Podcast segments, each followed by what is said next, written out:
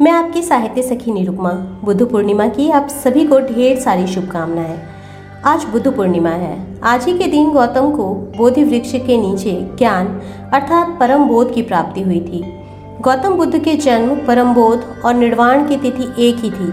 ऐसी मान्यता है। देखा जाए तो यह एक दुर्लभ संयोग भी है, पर जिसके साथ घटित हुआ, वह कहाँ साधारण था? वह इंसान जो आध्यात्म के मार्ग पर है, उसके लिए बुद्ध पूर्णिमा एक बड़ा अवसर है।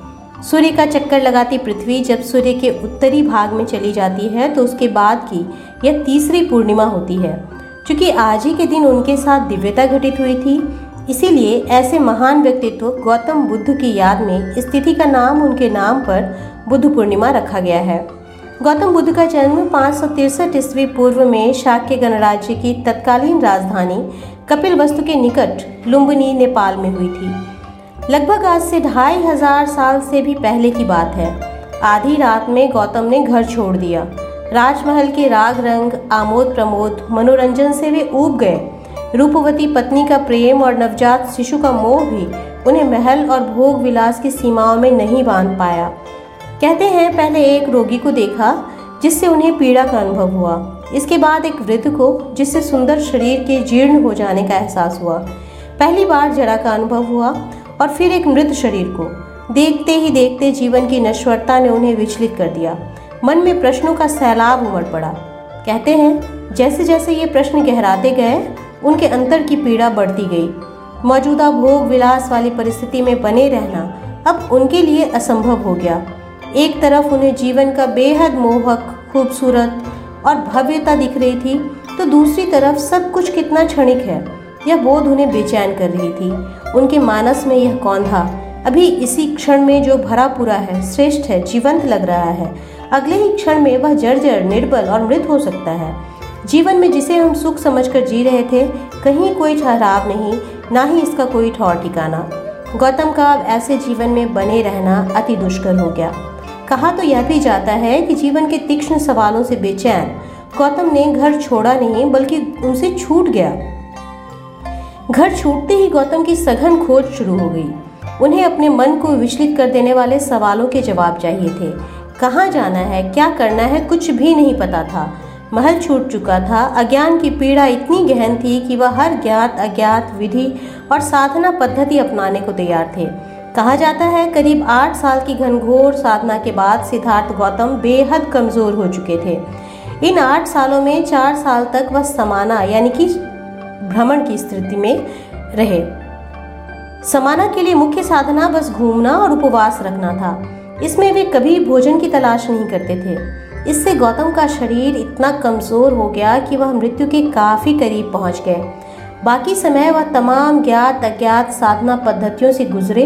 अंततः जब वह निरंजना नदी के पास पहुँचे, जो प्राचीन भारत की कई अन्य नदियों की तरह सूख चुकी है और लगभग विलुप्त हो चुकी है, कहते हैं उस वक्त यह नदी एक बड़ी जलधारा थी, जिसमें घुटनों तक पानी तेज गति से बह रहा था। सिद्धार्थ ने नदी को पार करने की कोशिश की, लेकिन आधे रास्ते में ही उन्हें इतनी कमज़ोरी महसूस हुई कि उन्हें लगा कि अब एक कदम भी आगे बढ़ा पाना संभव नहीं है, लेकिन उन्होंने हार नहीं माना। उन्होंने वहाँ पड़ी पेड़ की एक शाखा को पकड़ लिया और बस ऐसे ही खड़े रहे। कहा जाता है, इसी अवस्था में वे घंटों खड़े रहे। कब तक खड़े रहे, इस पर मतभेद है। हो सकता है कि कुछ पल ही हो। कमज़ोरी की हालत में एक पल भी बहुत भारी होता है। अचानक से उन पलों में ही उन्हें एहसास हुआ कि जिस बोध की उन्हें तलाश है, वह तो उनके भीतर ही है। फिर इतना संघर्ष क्यों? ऐसी जागृति के लिए जो आवश्यक है, वह है अपने भीतर पूर्ण रूप से राज़ी हो जाना।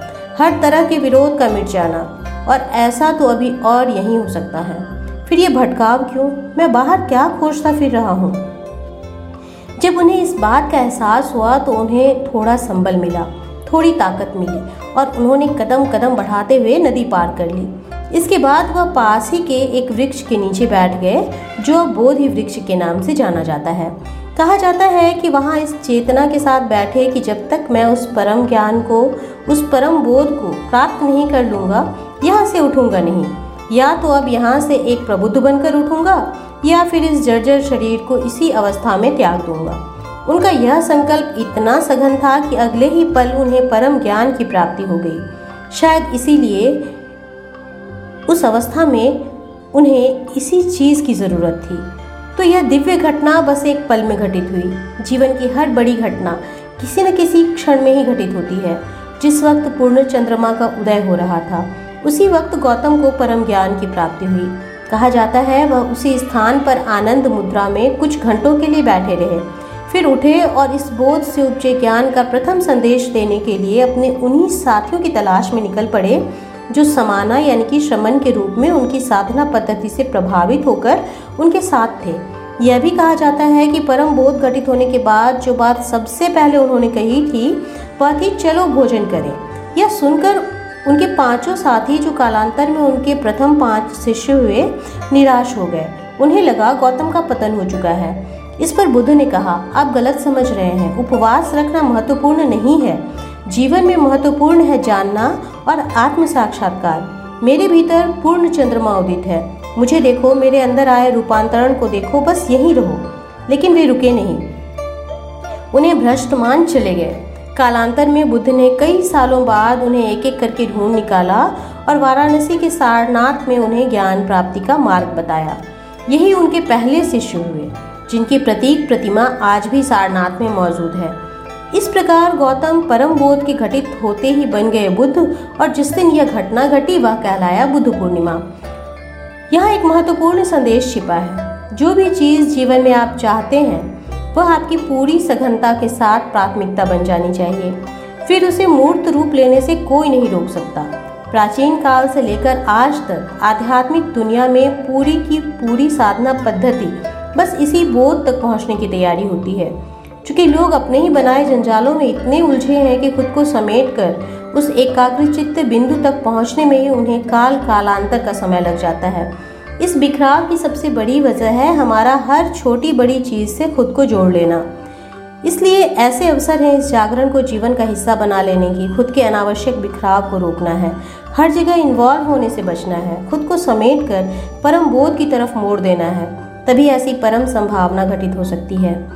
प्राचीन काल से ही तमाम महापुरुषों ने, जिन्होंने सत्य का साक्षात्कार किया, उनके लिए बुद्ध सदैव मार्गदर्शक रहे। एक प्रश्न के जवाब में सदगुरु जग्गी वासुदेव ने भी कहा है, गौतम मात्र खोज रहे थे। यह जाने बगैर कि क्या खोज रहे हैं, लेकिन खोज रहे थे। अपना राज्य, अपनी पत्नी और एक नवजात शिशु को छोड़कर, एक चोर की भांति रात में महल से भाग गए। शायद उनके परिवार ने उन्हें सबसे निष्ठुर आदमी के रूप में देखा होगा, लेकिन हम कितने खुश हैं। कि अगर उन्होंने एक ऐसा कदम नहीं उठाया होता तो यह संसार और भी गरीब होता। वे लोग जो उनके साथ रहते थे, कुछ ज़्यादा बेहतर नहीं हो जाते। यह भी हो सकता था कि कुछ समय के बाद उन लोगों को कोई और दुख मिल जाता। कई भीषण परिस्थितियों से गुजरती और भयानक मोड़ लेती उनकी यह खोज एक दिन समाधान की दहलीज पर पहुँच गई। वैशाख पूर्णिमा की मध्य रात्रि में सिद्धार्थ गौतम बुद्ध में रूपांतरित हो गए। वह अपनी परम चेतना में खिल उठे। अपने परम स्रोत से जुड़कर निहाल हो उठे। उनको एक ठौर मिला और वे अपने अंदर ठहर गए। उनके जीवन के सभी प्रश्न विलीन हो गए। समाधान दिन के सूरज की तरह दिखने लगा। कहते हैं, एक इंसान का अपनी परम चेतना में खिलना उस इंसान के लिए ही नहीं, बल्कि संपूर्ण जगत के लिए बेहद मूल्यवान है।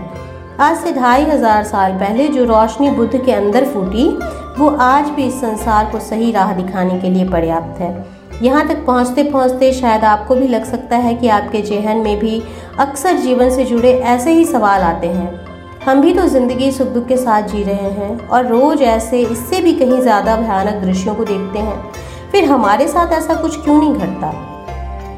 यहाँ एक चीज़ तो हमें माननी ही होगी कि सिद्धार्थ कोई साधारण इंसान नहीं रहे होंगे। वे चेतना, जागरूकता, बोध और बुद्धि के एक खास स्तर तक विकसित हो चुके होंगे। एक ऐसा इंसान जीवन के हर पहलू को बहुत गहराई से परखता है। उसका निरीक्षण करता है उस पर चिंतन मनन करता है। परिणाम स्वरूप कई गहन और गंभीर सवाल खड़े हो जाते हैं, लेकिन वह सवालों पर ही नहीं रुक जाता। फिर उसके लिए समाधान की खोज पूरी निष्ठा और लगन के साथ करना स्वाभाविक हो उठता है। गौतम बुद्ध के साथ जो घटित हुआ, वो इस संसार के हर इंसान के साथ घट सकता है। बस इसके लिए हमें अपने जीवन में गहराई लानी होगी। आज बुद्ध पूर्णिमा पर बुद्ध के मानवता को दिए गए महत्वपूर्ण योगदान के न सिर्फ़ स्मरण, बल्कि उसे आत्मसात कर खुद भी उसी जागरण की दिशा में अग्रसर होने की चेतना जागृत करने का दिन है। बुद्ध ने मानवीय चेष्टा और खुद के खोज को एक नई दिशा ज़रूर दी। अगर जीवन में सच्ची चेष्टा और खोज हो तो हम सब अपनी साधारण ज़िंदगी को भव्य और विराट बना सकते हैं। यह है उनका बेबाक संदेश। भारत की इसी पावन धरा से बुद्ध का शांति और उन्नति का संदेश उनके अनुयायियों द्वारा पूरी दुनिया में प्रसारित किया गया। बुद्ध को एशिया का प्रकाश पुंज भी कहा जाता है। ज्ञान का यह प्रकाश भारत ही नहीं, बल्कि चीन, Japan, Korea, Thailand, Cambodia, Sri Lanka, Nepal और भूटान जैसे कई देशों में फैला, जो चिरकाल तक मानवता को आलोकित करता रहेगा। धन्यवाद।